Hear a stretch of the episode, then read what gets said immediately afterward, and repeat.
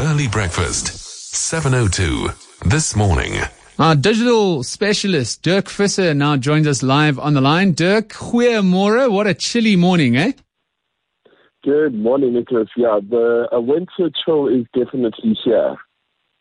So before we, we get into our topic of conversation today, I'm sure you've been monitoring what's coming out of the US now. Uh, Donald Trump, uh, due to, to sign this executive order that's going to, to govern and try and control social media platforms. Has the world gone mad? I mean, the last time I can remember a politician saying we're going to shut down Twitter was when Julius Malema was still president of the ANC Youth League. Well, uh, the world, I don't think the world has gone any more mad than it is already. And you know, uh, for all for all of what Trump is doing, you know, speaking against China, for example, he's doing the same thing as they would in in their country. You know, also not allowing social media and all of that sort of stuff. So, like, I, I, honestly, it amazes me what comes out of that man's mouth every single day. With the country that is literally imploding and we, he's worried about social media. You know, there's there's bigger problems. You know, race relations, as we've seen this week, is a huge deal. Mm, indeed, it is. Uh, but before we get into what I think is quite a an appropriate topic, the Dunning Kruger effect and incompetence when you actually don't know you're incompetent, uh, do you think that he can actually do this though? I mean, uh, Twitter uh, what, what, what pissed him off is that Twitter has put fact checking icons to his tweets that they believe are uh, examples of fake news or at least questionable. Uh, do you think he's going to get this right? I mean, is it is it even imp- is it even possible to try and control social media on American soil? Never mind there, but elsewhere in the world. No, he's he's not going to get it right. You know, uh, Trump is the epitome of the child throwing a tantrum when they don't get their way when nobody's looking at, you know, actually looking at them or paying attention to them. So it's, it's going to be very difficult for him to actually control a platform that brings in one, that brings in millions of dollars of revenue every day to his country. And to, you can't, because of the, you know, the, the, the Bill of Rights in the States, he, he can't control free speech in that way in a public space. So it's literally just him having a hissy fit. He'll get over it and we'll move on. So it's a nice segue into our discussion today, the Dunning-Kruger effect. It's essentially a cognitive bias where people who are incompetent at something are unable to recognize their own incompetence. How does this relate to social media though? Because uh, in many ways, I mean, social media, if you only follow people with your own opinion, only follow people uh, that, that talk like you, that look like you, uh, it's, it's, it's a bit difficult to understand that you may well be wrong in your opinions, may well be wrong in what you think is fact. Yeah, and you know, I was this really got like it sent me down a rabbit hole just looking at the Dunning Kruger effect. But essentially, it's you know, the less the less you know, the more you think you know. And, you know, we, we look at sort of cognitive biases in our everyday life and we look for confirmation bias, you know, so if, if we have a certain outlook in life, we, we look to align that outlook in life with other people that follow that, you know, or for example, if you want to buy a yellow car, if you're driving down the road, all you're going to be seeing is yellow cars because that's the bias that is in your mind. That's what you've kind of steered your, your, your brain towards. And we see that on social media now big time. So the Dunning-Kruger effect is actually very relevant at the moment because, you know, people are sharing a lot of information about COVID-19 and their response to government and, you know, all of these sort of things but they're sharing little pockets of information and spinning them as actual fact. You know, and the the the funny thing about this effect is that people's confidence in a little bit of knowledge overshadows or stops them from seeing the incompetence in the entire matter. This is particularly dangerous, Dirk, in a in an environment uh, where we we need to trust in in science and and and look at the facts when it comes to mm. COVID nineteen. I mean, we are facing a global pandemic where people are offering advice online ranging from stick a hairdryer in your mouth to make sure you go to bed at night with your hair dry. Yeah.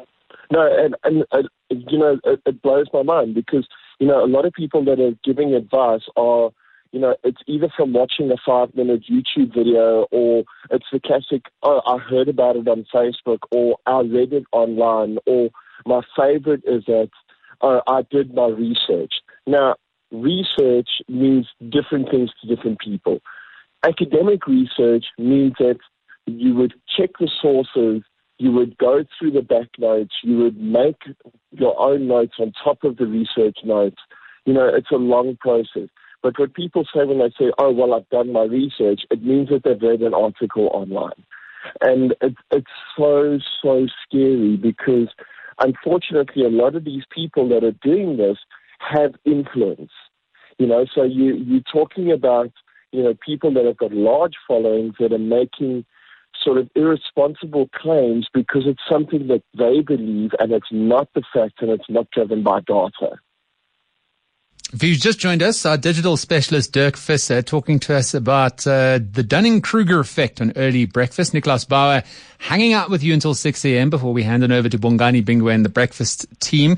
Any questions on that? 011-883-0702. The Dunning-Kruger effect is uh, cognitive bias where quite comically, you don't know that you are incompetent, uh, where people are incompetent and they reinforce that incompetence by, I suppose, living in a social media echo chamber. We've spoken about how dangerous this is when it comes to COVID-19 and people really needing to focus on the facts if they want to stay alive. But something that I would regard even more sinister is the fact how uh, information has become a weapon in the digital age. Mm. Uh, social media can be used in a way to not only um, you know, swing elections a certain way, a certain way, but also uh, explode anger within a population and and uh, and and lead people to to acting in uh, ways that could that could see outbreaks of violence, outbreaks of social discord. Hundred percent. You know, uh, the next World War, which I think people are waiting for this big event, but I think World War Three is already happening because World War Three is going to be going to be fought by thoughts, and it's going to be fought by pushing agendas on social media in order to weaponize um, ideas in, that will mobilize mass revolts. So what what we need to be very careful of is sharing thoughts and ideas that are veiled as facts. So, you know, sharing an opinion that is veiled as an fact, but knowing full well that you're going to incite a reaction into people. Now, what people have to understand, especially on social media, is that there is a level of um, comedic value in what some people are doing. But you've got to recognize the difference between um, inciting a thought versus taking a satirical look at what is happening in the world at large. So, you know, people have got to really educate themselves. And, you know, we've said it before. If you if you're not sure of something, don't share it. Don't share your opinion on something as critical, for example, as COVID nineteen, knowing that it's going to elicit an, a response because the the danger is far more reaching, and we don't see it because we're sitting, you know, in our lounges, we're on our phones, and we don't see the almost mushroom cloud that's happening because of these little pockets of ideas that are being shared that don't have any factual base behind them. Mm, it's a chilling thought to think that there's a puppet master behind it all, controlling our thoughts and essentially controlling our actions. Because uh, yeah, I wasn't a huge Margaret Thatcher fan, but uh, one of her best quotes was, "Be careful what you think, because that'll become what you say. Be careful what you say, because that'll become what you do, and be careful what you do, because that'll become your character, and eventually your character becomes your destiny." Yep, and that's uh, it's hundred percent. You know, every day, uh, and I'm not even joking, every day I get an invite to at least three different in the lockdown groups. And unfortunately, most of these groups are, you know, made up of kind of people with um, a lot of, I'm trying to just pick the right, pick the right word here, but you know, people that have a lot of influence. Let's say middle class people that live in suburbia, you know, that have got no idea what's happening on the ground with our people, you know, that are queuing for food and you know, and we we take this kind of self righteous position that we have to end this because, you know, we know better. Um, but we don't. You know, we're not medical professionals. We've never seen a pandemic like this before. You know, and yes, the governments are going to make mistakes, but they're getting a lot right. You know, so we've got to stop looking at it from our own selfish view and start looking at it from, you know, the, the greater cause. And, you know, people might be listening to this and going, oh, well, that's very socialist, uh, socialist of you. You know, the government is trying to control our rights. But they're not actually. You know, they, we're trying to keep the the country safe, the people safe. But by sharing stuff like this on social media, you're actually just circumventing what the government is trying to do, and this curve is not going to get flattened. Dirk, where can we find out more online about the Dunning Kruger effect and how we can protect ourselves from a bias that uh, really uh, underlines our own incompetence without us even knowing about it? Oh, there, there, there are various sources, and you know the stuff that I found online.